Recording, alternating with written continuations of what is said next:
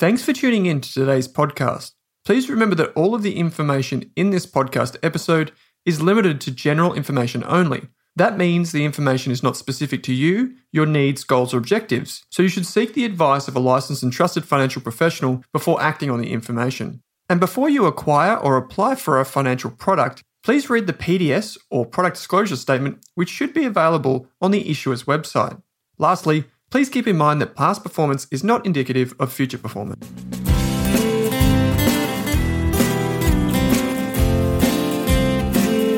Hello, Kate Campbell, and welcome to this episode of the Australian Finance Podcast. It's good to be back, Owen.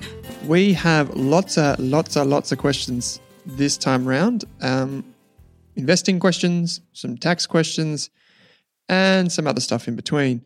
So, why don't we get cracking into it? But before we do, general advice only. We got to give you the warning. Any of the questions that we answer contain general financial advice only.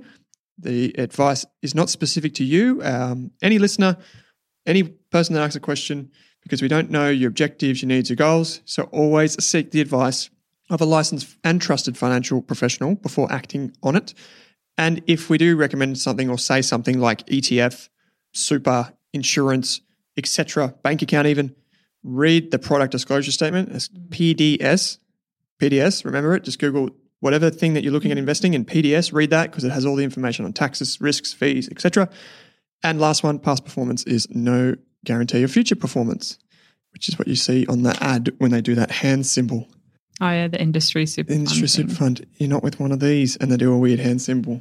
Oh yeah, yeah. I haven't watched TV.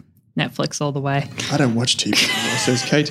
On with the questions for this time around. And Kate, maybe you can ask the question because it's a, a good one. Yeah. So these are two different questions, but I think they're quite similar. So I don't know if you want me to ask them both to you at maybe, similar time or you want to keep them separate? Maybe we could do one at a time because okay, slight. Oh no, yeah, oh, both at the same time. They are kind of the, okay. the same. So the first one is what industries do you see performing well in 2021? I.e., which sectors are undervalued, and which ASX exchange traded funds slash ETFs do you consider to be good value in these sectors?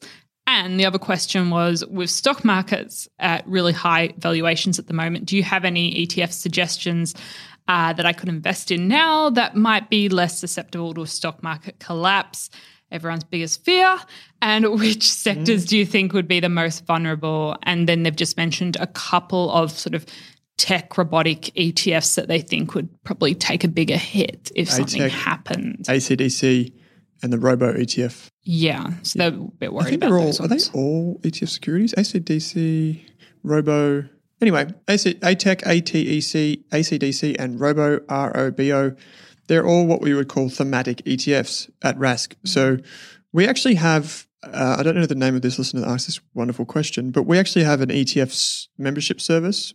Never talked about it on the show. No. Don't know why, but people pay us to give research and to kind of give like a, a model portfolio. So yeah. you become a member and you would see which ETFs we actually think are the best and we put them in portfolios. Like we have the ethical ones and all that sort of jazz. Anyway, you can find out more about that on the site. But so there are a few things with this question. And the first one is this little section I'm going to pull out. The, the question goes with the stock markets currently at all time or at high valuations.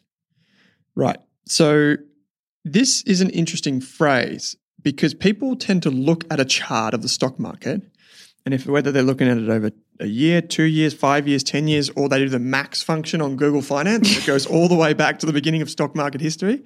What you'll notice is the stock market tends to go from bottom left to top right. Yeah. And there's a reason for that is because the companies tend to get more valuable, they tend to be more of them, they tend to make more profits, and that's just human progress and innovation mm-hmm. right? That's the world getting prof- more profitable, getting better, solving more problems, value creation, etc. So this is something that in all of my years and all of my days and all of my weeks and months of investing, I've heard this. Yeah. With the stock market near all-time highs. And that generally follows something about I'm worried, I'm yeah. going to wait. and the reason I bring this up is if you look at some of the most rigorous studies on the stock market, what it shows is that the market is almost always near its all-time high because it's very rarely near its all time low. And when it is, that's when you would buy lots. But we don't know when that is because then people are like, oh, it's going to keep falling. My point here is that when you think about investing, think about it with a five to 10 year time horizon, and a lot of these concerns go away. So, fast forward five or 10 years from now, looking back at those charts that you look at on Google Finance or in your brokerage account, if you take a five year lens, like you click the five year time frame, it's almost always the case that it goes from bottom left to top right. Mm-hmm. But if you zoom right in for a week, a month, six months, sometimes it's not going bottom left to top right. Sometimes it goes flat, up and down a few times, or down. But generally speaking, the longer you look, the more easy it is to see that the trend line is firmly up. Yeah. Yeah, I'm just looking at a chart now. I mean, Google Finance is only sending me back to 2006, but I mean, each point along that thing, you might have thought, oh, I'm at an all time high. And then suddenly, like months later, oh, you're now at an all time high. And then you're on another all time high. And this is the thing, right, Kate? Oftentimes, and this is what we've found in some of the research, is that the best companies, so like the highest qualities companies, like the mm. Amazons, the Netflixes, the Googles, the Facebooks, Afterpay, whatever you want, like name something that's done really well over the last 20 years. I, I can almost say for sure that it's often closer to its all-time high than it is to its all-time low. Yeah, I mean, for a company to be at its all-time low, it could be back at what it listed. Like just Yeah. thinking an Australian example of CSL, like back at Yeah. 250 or whatever. That for the stock to get to that point, something like disastrous would have to happen, and stocks are usually going to be much closer to their all-time high than the, Yeah. their all-time low. Even if you take 52 week highs, stocks are almost, and this is for the, the high performers, stocks have huge drawdowns, meaning that they get smashed, the really high performers, but then they bounce up more viciously than ever before because people go, oh, okay, yeah, it's not that bad. I'd rather use this as an opportunity. And so when you look at um, investing, I want you to always imagine that it's five to 10 years. Because if you do that, a lot of those worries about market tops and bottoms go away. So when we created the um, portfolios for our Rask ETF service, we actually included some of these ETFs. I won't say which ones because that's what we get paid to do. so we actually included them and we considered them for different portfolios. And the point is that those portfolios we created are kind of five to 10 year timeframes. And it, it- let's just use the examples of ATEC, ACDC, or, or Robo. These are ETFs dev- designed to be that kind of faster growth, etc. What you want to what you want to consider is that these ETFs are typically a little bit different. So they're not like the Vanguard VAS, the A200 from BetaShares, which I own. Full disclosure, they're not like VDHG, which I own also from Vanguard. These are what we call tactical or thematic ETFs. Yeah, we did an episode a few months back, which would be really interesting if you want to learn more and you didn't listen to that one to tune into after this episode. Yeah. And so and that, there's one with Kanish. Um, that, Yeah. I don't know where that was. I don't know if it was on the Finance Pod or the Investors Pod, but it, we, we, we've, we've spoken about Kanish as well. So what's important to keep in mind here is that when you put these in your portfolio, that you make them a smaller position, at least at first. So if you're worried about high valuations for the next one, two, or three years, start with a small position and say to yourself, I'm going to buy one third of my position today, and then one third of my position in a year from now, and one third of position two years from now because then you're not as stressed out about you know all or nothing at once. And then then you ask the second part of the question is could i invest in you know areas of the market that would be less susceptible to a stock market collapse and which sectors do you think would be most vulnerable? So you know firstly most vulnerable it's very hard to know in advance but you know i think this is where diversification is really important so etfs the etfs that we've mentioned here are all stock etfs so they invest in the stock market but there are etfs that invest in bonds so you want to property. and property. So you you would still want to consider all of those other ETFs alongside these. So at a portfolio level, you know, we uh, what we typically say is a balanced fund, at least historically speaking, is 60% of your money in growth investments, so like shares, stocks, that whatever you want to call them, those types of ETFs, and then 40% of your money in bonds and cash. You can even invest in cash ETFs. And what they often are, they're not always the case, but they're just ETFs that go and invest in term deposits. And because everyone's buying together, they try and get buying power at the, the banks or whatever. So to answer your question, I don't know exactly which ones would be less susceptible, but there are ETFs available that can kind of do the opposite. Use Best ETFs, which Kate has put in the show notes.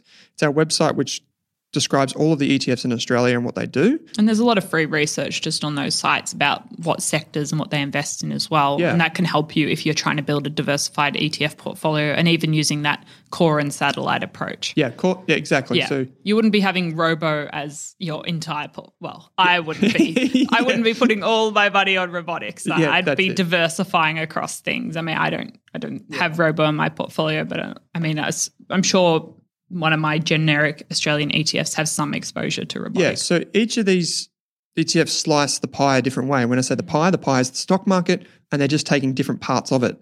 Whereas the big ETFs like VAS, the Vanguard one, or A200 or STW, which is the 200, they take the whole thing. So you would build a portfolio around those types of ETFs and have these ones around the outside and that satellite, tactical, whatever you want to call it.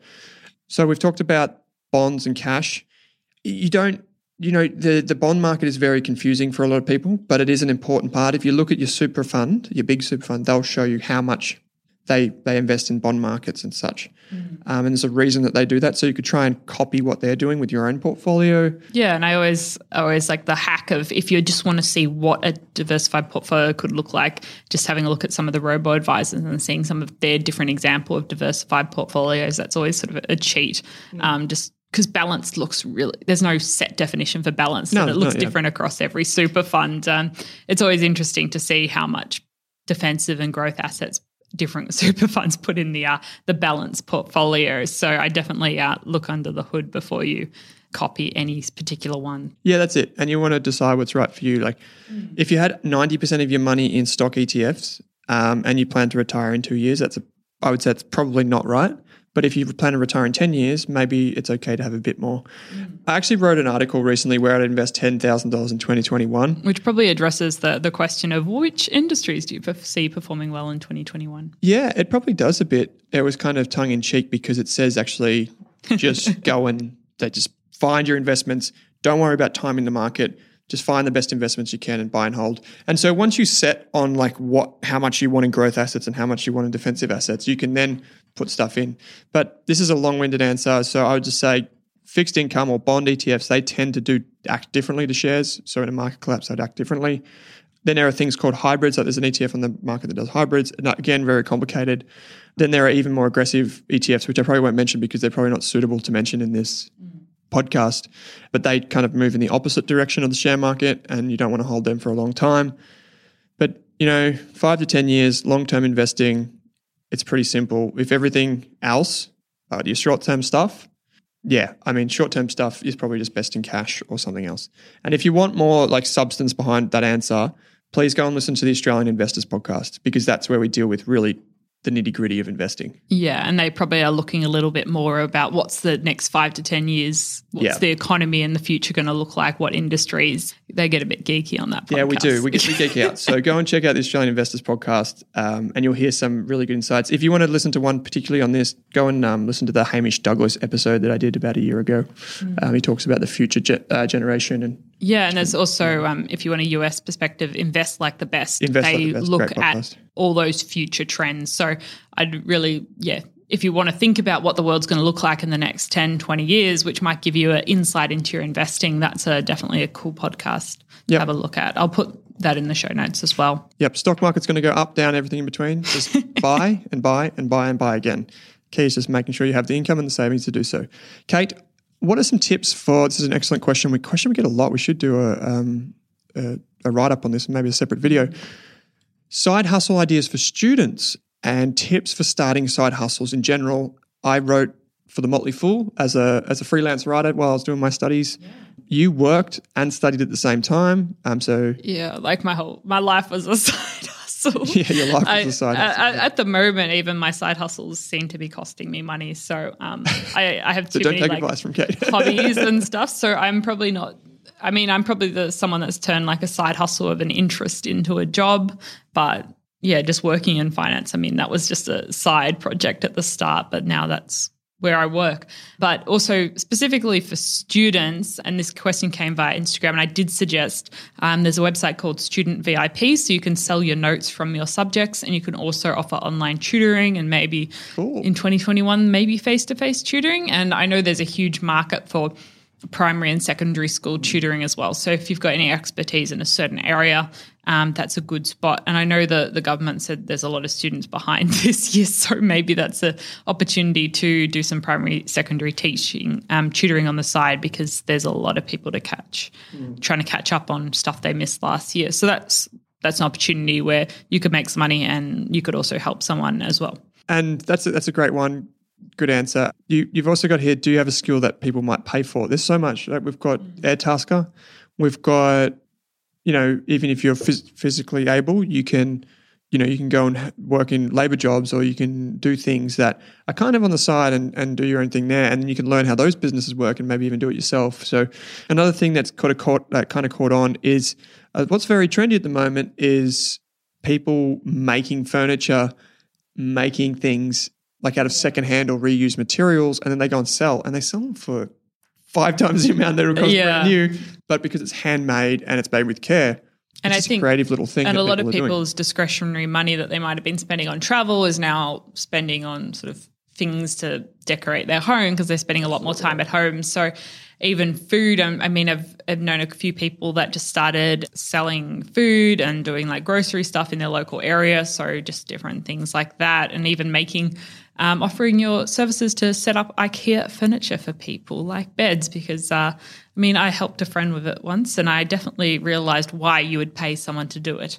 It's not a fun task. No, it's, it's not. And the thing is, if you see something that you can do. Mm you can make money from because people will find value in that. So yeah, and just listen to anything. people in your friends and family. What have they paid for recently? Are there some little jobs or something they wanted to buy that they supported a local person with? And well, could you do that as well? And people at school that are young and ambitious, they often have skills that they don't even know about. Yeah. So things like you might be much better with technology than a lot of people. So what can you do with that?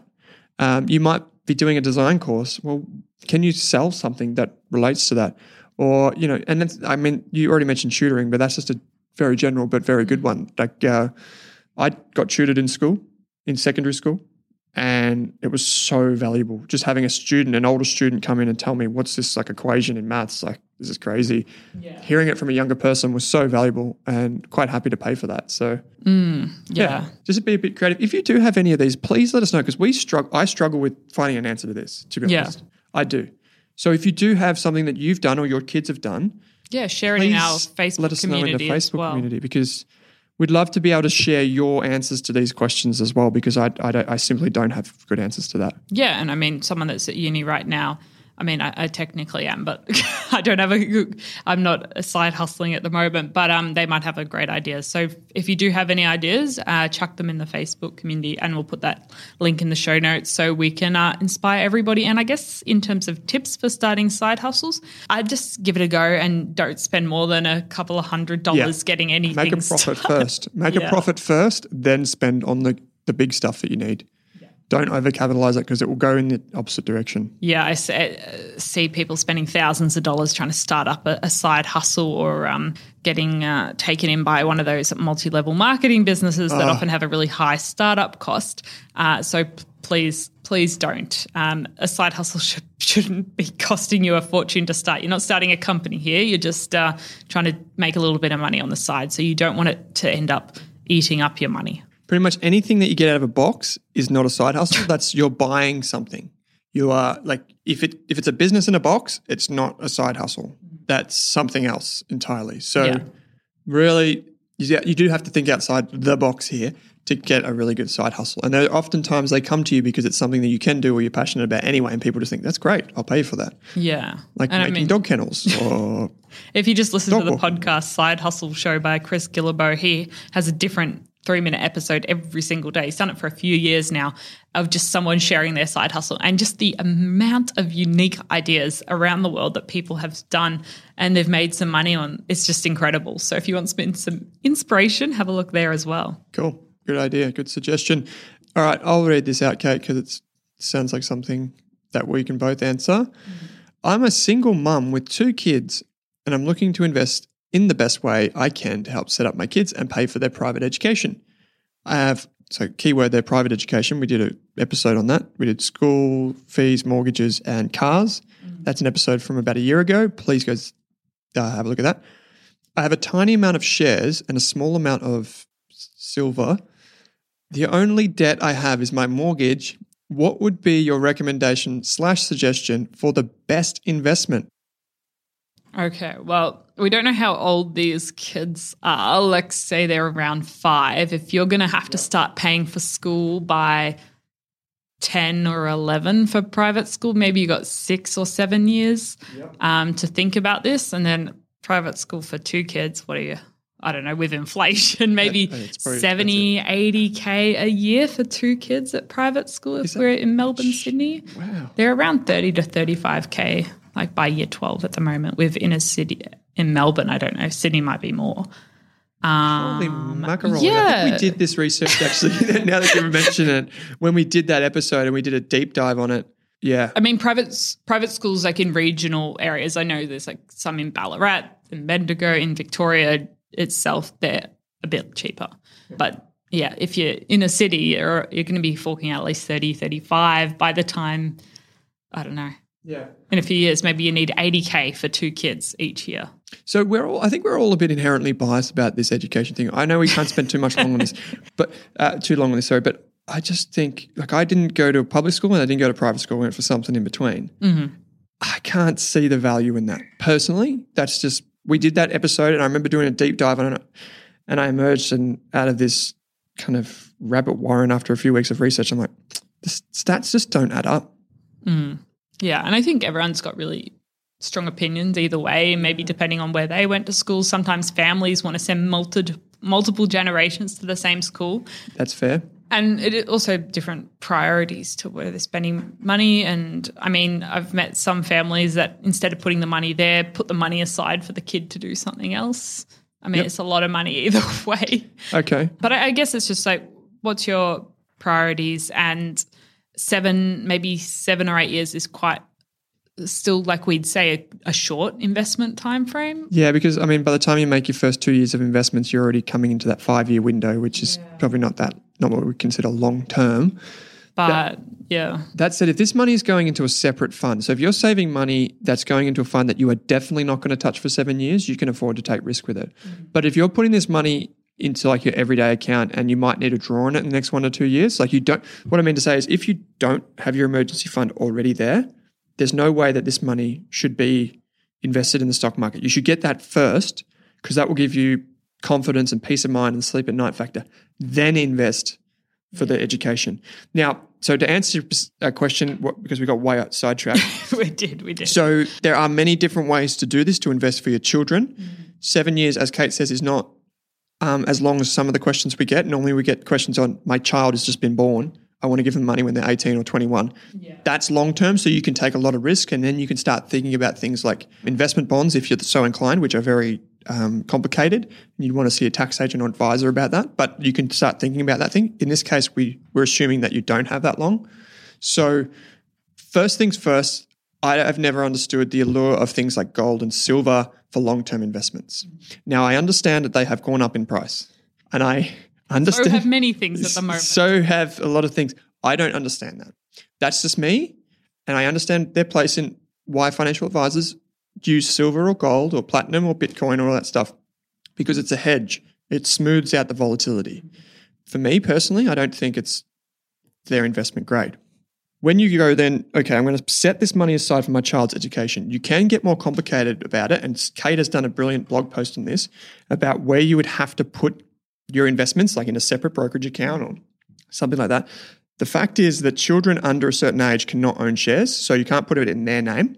You'd have to put it in your own name, and then you would have to try and do some tax fun stuff to try and transfer it to them when they get to a certain age. But in this case, it's going to schooling, so it's going to be in your name. You're going to pay it. I would just say this is my kind of general answer to all this stuff, Kate, and I know you've got a better answer than I do. Is if you personally have enough money set aside, then you can do these things. Mm-hmm. So people try and over engineer it and they go like, oh, well, I need to put this money aside for Jimmy, that uh, aside for Stephanie, mm-hmm. and this aside for Ava, and then we're good. Just if you as a parent or as a couple are prepared financially, then you can deal with it. Mm-hmm. So that should be your first point of call.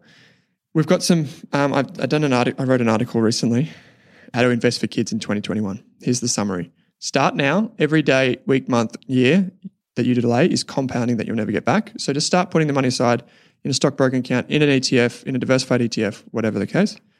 Take our beginner's course. Keep it simple.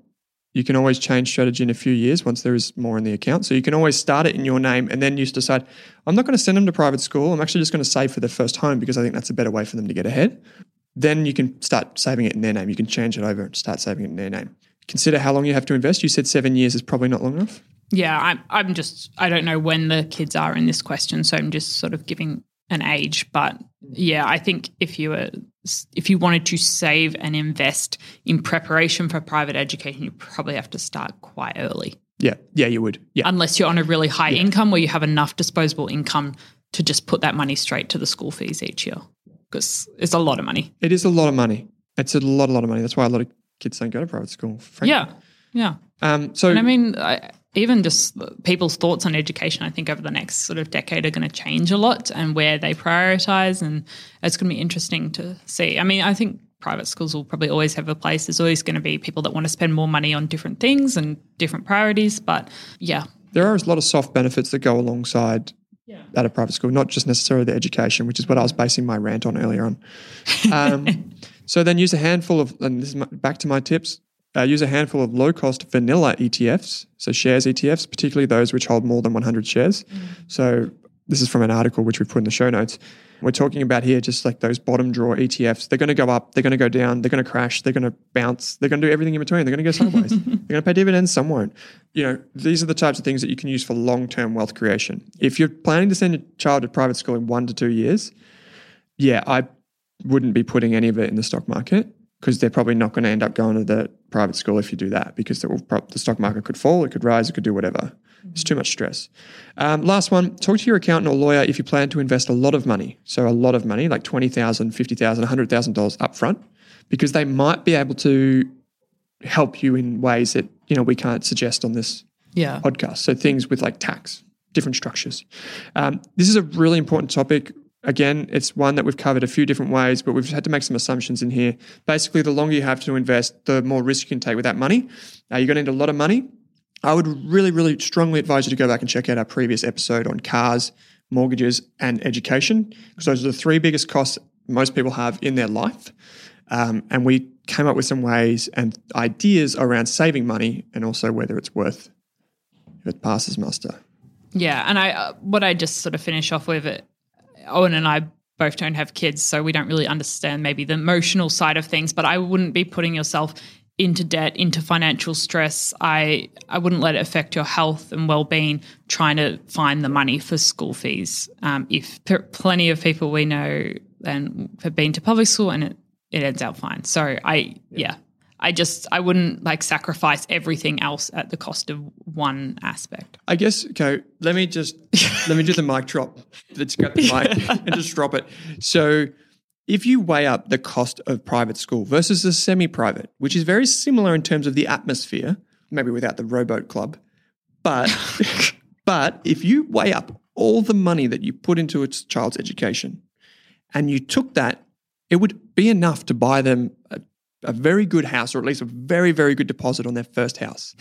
they wouldn't have to save for that. They could go to Kentucky at 18, 19, 20, 21, get through their uni degree and come out and you can say, here's the all you need for a deposit and more on your house. and I've paid for your, more, uh, your, your wedding, by the way.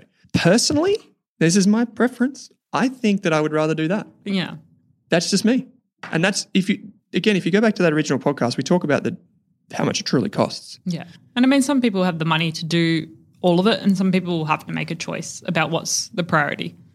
Yeah. And it's yeah. going to be different for everyone. Yeah. I'm sorry that that was a bit. Yeah. I think we got very, we were- that was a digression. We- we very yeah. much digress. Yeah. Okay. Okay, let's get a bit more serious. So, someone had just listened to our podcast on insurances. Um, may have been the very the insurance episode we did back at the start of 2019. day, yeah. Back, that was a long time ago. So, quick question Is it worth having life insurance outside a super fund, or am I better cutting losses of the premiums I paid? So, I'm assuming this person's got super uh, life insurance outside their super fund. So, better cutting off losses um, and making the life insurance in my super fund. Yeah. Okay. I think that's the. Yeah, I think so- let's just uh, inside or outside of Yeah. super.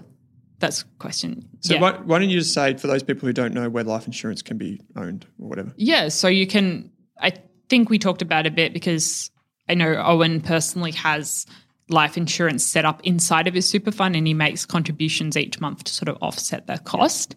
And I think we discussed back at the start of 2019 that was a really cost effective way to have life insurance was total permanent death disability. yeah. Yep, I might have added a word there. And also income insurance. Income protection. Yep. Yeah. Those three are the big three. Yeah, yeah. I mean, is there a trauma insurance? I I think it's caught up in TPD. There are there is a fourth insurance that we got corrected on when we had the the guy from HIA live here, Yeah. but it's not as common. So the three big ones are TPD, life insurance, or we should call it death insurance, and income protection.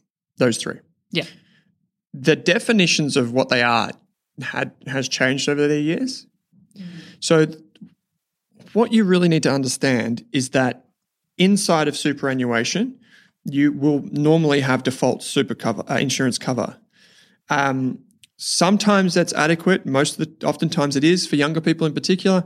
But if you have existing pre-existing conditions and you've switched super funds recently, you might not have cover Yeah, because they might say to you, and they've changed the laws in the last few years. So it's sort of an opt in Yeah. method now, especially if you've got a really low super balance. They may have turned off Yep. your insurance, um, or you might not have enough money in that super to keep paying the insurance. So if you if you stop paying, well, "Yep, it's gone." yeah, So these are all things you'd want to check with the super fund.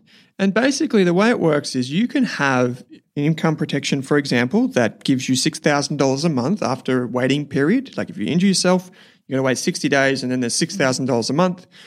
And you can pay for that insurance out, like you do out of your pocket, like you pay for your car insurance. yeah, But you can also hold that insurance inside your super fund, mm. meaning that you don't have to pay it out of your pocket. Your super balance pays it.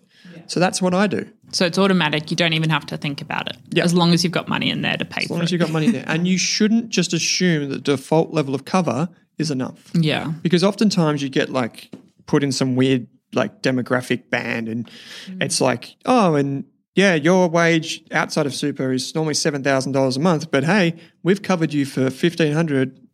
Good on us. Like, no, you need to go in and check if it is actually enough. And so there are benefits to having super uh, income protection inside or outside of super because when you receive your income protection, you'll get taxed. So it's just like a normal wage. You can get a tax deduction when you pay it outside of super. Some some people are like, oh, I'll pay it out of my own pocket, as in I'll hold it in my own name, not in my super fund, and I'll get a tax deduction for the premiums.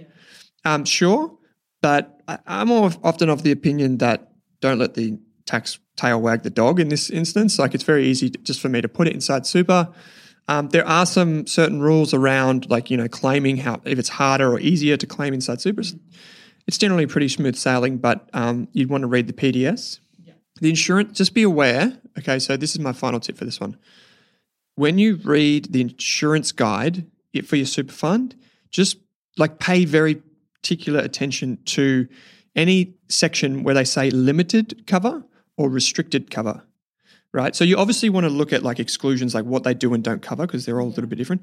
But those sections are really important because let's say that I'm with a Host Plus and I've just transferred to Australian Super. I'm thinking happy days. They're both good super funds. They both got good insurance policies. But when you switch, you might lose some of the insurance cover because you might have increased the amount of cover and Australian Super's thinking, why have they increased the cover? They need to have there's a bit of a wait. We have to apply a waiting period. Or you might come across and you might have had a hernia last year. And then Australian Super says, well, we're not going to cover you for that for the next 24 months. So you'd want to read anywhere where it says restricted, limited cover, exclusions, waiting periods, etc. Yeah, and I think I think was something I was reading on CanStar said that um, it can be cheaper inside super, but sometimes there's um, less options, or if you have some specific I don't know medical issue or something like that, you may not be able to get the same levels of cover as you might be able to get outside of it. So there might be less options. It's less flexible. So what we call it inside, we call it group, in- uh, group insurance inside. So what happens is everyone's, the reason why it's cheaper is me, Kate, the whole office, all of our team, you know, we go with one super fund and there's, we're mm. alongside thousands of other people. And then the super fund says to one of the big insurers, like if it's TAL Life, TAL or AIA, they say, TAL, we've got a million people in our super fund. What can you do for us? Like, how much can you drop those prices? And they say, oh, we'll do it for this price. And because we're all together, we have bargaining power. So that's why the the the insurance is typically low because it's got that group insurance. But then they have like a blanket kind of this is the insurance that you get. Whereas if you go see a specialist financial advisor or risk um, advisor, they'll be able to find the right plan for you. And sometimes, depending on who you are, they might even be able to write a separate type of policy for your coverage. So if you have particular exclusions or you have medical conditions, like, you know, obviously a big one is, and this is really important, and it's not just life, death, uh, TPD, income protection, it's also health insurance, is that if you've had cancer, if you've had any major medical conditions, this is why no one really talks about this stuff. Be really careful before you switch yeah. because you want to know exactly what you're covered for, have it in writing, read the PDS, speak to your financial advisor. Because I've heard of people that have had cancer or if cancer's in their family or they've done an injury in some way and they go to a new provider and it's not covered. Yeah. I mean, there's Just be really careful. once you've got the insurance, there's a like you've got to be really careful before changing insurances, especially with life insurance because it's such a it's such a huge policy at the end of the day. If you're getting a million dollars paid out to your loved one, like they yeah, you just got to be very careful before transferring. So if you are thinking about moving from outside to in, inside to out, um, this is probably the area that it's most important to get yeah, advice. And I believe you can get a limited statement of advice from an advisor, so it's a little bit cheaper than yeah what it. Yeah, you can go price. and there's some advisors uh, specialists in this. Some mm. won't touch it. There is a thing. Let's just talk about the actual payout that you would get from a death insurance. So let's yeah. say I cark it. Who gets the money? right? Because we said that the insurance is held by the super fund on your behalf. What's really important, and I mentioned this in our um, our complete money guide on Rask Education, the free course, and I mentioned it in the old style Rask Invest, is there's a thing that you can do inside your super called a binding death benefit nomination. Now, a binding death benefit nomination means that your superannuation is paid to exactly who you want it to go to. Like many things, like a will, things can be challenged. Yeah. If you do a binding death benefit nomination, and that might be as simple as it's a piece of paper, it's one A4 sheet of paper that you sign and send back, yeah? It's just a bit of annoying paperwork. But if you do that, it goes unequivocally to those people that you nominate on that form and in that, that percentage. But it also can go to your estate.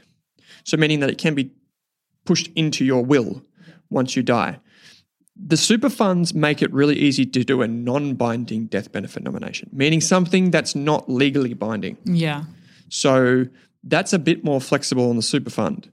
It's still a good thing, but it's not as powerful as the binding death benefit nomination. So you can do that too. And you can nominate the people you want. Just remember that they expire. So after three years, I believe it is, you'll need to do a new one. You know, some people say that you don't need them, some people say you do. But just read up on that binding death benefit nomination. I hold mine inside super, yeah. like a lot of Australians. For Pretty budgeting. easy form, and it's different to a will. But if you don't have that death nomination, then I guess it just falls into the estate. Yeah, exactly. Yeah, unless it gets challenged um, and it goes to like a superannuation complaints tribunal or something like that. Yeah, like like a will, you need a good plan for your for your super monies as well. Yeah, because it is your money. Yep. Okay, so we've got uh, one more question, and I'll ask this of Kate. One question I have for the podcast is, is where I get a little bit confused by all the paperwork owning shares or ETFs, and I never know what I need to keep for tax time and what I can get rid of. What do they need to get rid of, and what do they need to keep? Uh, keep, Kate, for tax time. oh, all the paperwork confuses me too. Um, I've just got stacks of it at home. So I guess when you buy a share or an ETF on the ASX, you'll usually get a piece of paper on sort of a blue paper from CHESS in the mail, and that'll say units on or units off. It'll say what um, you invested in. It'll have your name and address, and I think it has your HIN with some X's, um, your holder identification number. So I don't think you really have to keep those. I mean, I've, I've shredded a lot of them, but then I see some people with piles of yeah, them. I've seen someone on Twitter today had about a thousand pieces of paper. I was like, oh. I mean, when I worked in financial services, we just shredded them. So I don't know. Yeah, there and, you go. Yeah. So that's not that important. Um, you also get some papers saying you can set up online access, or depending if you already have. So that's with the registries. So that's the share registry, such as Link, Boardroom, Computershare. You might hear those names. So each company and ETF listed on the Australian Stock Exchange picks a a share registry to do all the paperwork and the administration for the shareholders. Um, so you can create an account on Link Market Services or Computershare, and you can add all your holdings there, and you can tick. I want to have email notifications. You can edit your bank account details there. You can edit your dividend reinvestment plan if it's available. And you can check your tax file numbers added. So um, I definitely set up your account with the registries. Make sure all your shares and ETFs are linked. Uh, make sure your tax file number's down because uh, it's always annoying when withholding tax is withheld because uh, you didn't put your tax file number down. And that's happened to me before, just from sheer laziness. And then what happens? Uh, so then when I do my tax return at the end of the financial year, if you remember, in the withholding tax section, you can write the total amount that was withheld. Right. But if you don't remember, then yeah. So you paid extra tax. So one of the things of share registry, like who the dang f is this share registry? Well, the share registry is if you buy shares in Commonwealth Bank, it's not Commonwealth Bank that sends you the letter to say, Welcome to the shareholders. Yeah. It is this registry, and this company takes care of everything. And typically, that first letter, even the one that we say you can shred, you can typically, I believe, use that to then set up preferences on Computershare and, mm-hmm. and do all that sort of stuff. And you want to go and set that up because then you can do things like dividend reinvestment plans. So you can um, elect to get your dividends as uh, as new shares rather than as cash or you can um, like get information for tax time. You can vote on things. Mm. You, you can like when a company announces votes. So you can do all of that, and that's all through the share registry. At the end of the tax year, you will get a statement from your ETF provider. That comes between July and October. Yeah, and you can if you've registered for emails, they'll all come via email at similar times. And you can also access those statements as well as transaction statements and things in the registry as well. So often your your accountant might ask for those statements because especially for sort of exchange traded funds, they break down the different components. So um, and franking credits for shares if that's relevant. Um, so you might need to send those details to the accountant. But I guess just in terms of keeping records, some people use a Excel or Google Doc. I've used Sharesight in the past. That's yep. free for up to 10 holdings, I believe, still. Yep.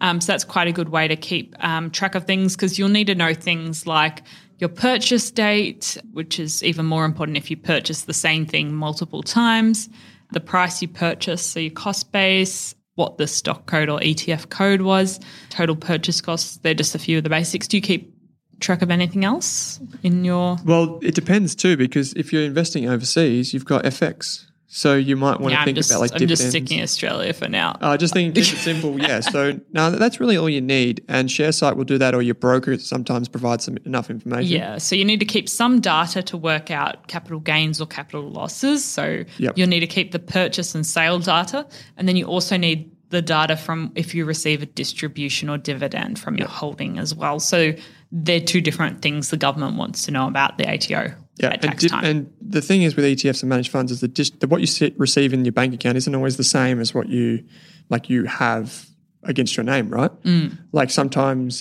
you know you might receive foreign income rather than just Australian income. Yeah. You might receive capital gains that you thought was a dividend. So you just want to make sure that you put each of the different pieces of um, income in the right thing, and that's where you get your share registry, or you get a letter from the from the ETF provider to fill that in.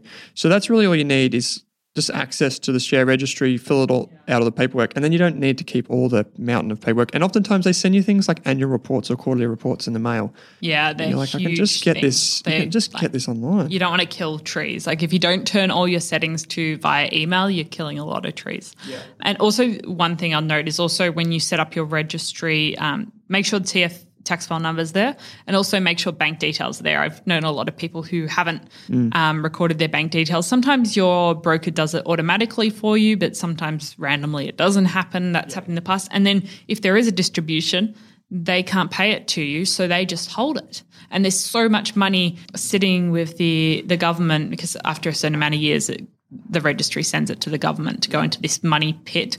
There's so much money sitting there because people just haven't given bank account details um, and the distributions. So make sure you go and uh, put your bank details there. And I think there's even a, I don't know if it's via the ATO, there's another website you can type in your name and see if there's any missing money oh, right. owed to you, um, which is a really good tool I know plenty of people, especially older people, if you have a grandma or a grandpa, put their name in and see if they've lost um, any money. I think, yeah. How rich, how rich is grandpa anyway? Because a lot of people have lost super and ET, uh, distributions over the years and shares, uh, like people that bought shares back before the internet. Um, so it's it's definitely a good idea to keep track of things. And there is a little bit to keep track of, but if you put in the groundwork and set it up so you've got all your logins to your registries, it makes it so much easier than just sort of leaving it to tax time and realizing it's a mess. I've uh, slowly tried to increase my uh, organization each year because it's just been a nightmare doing taxes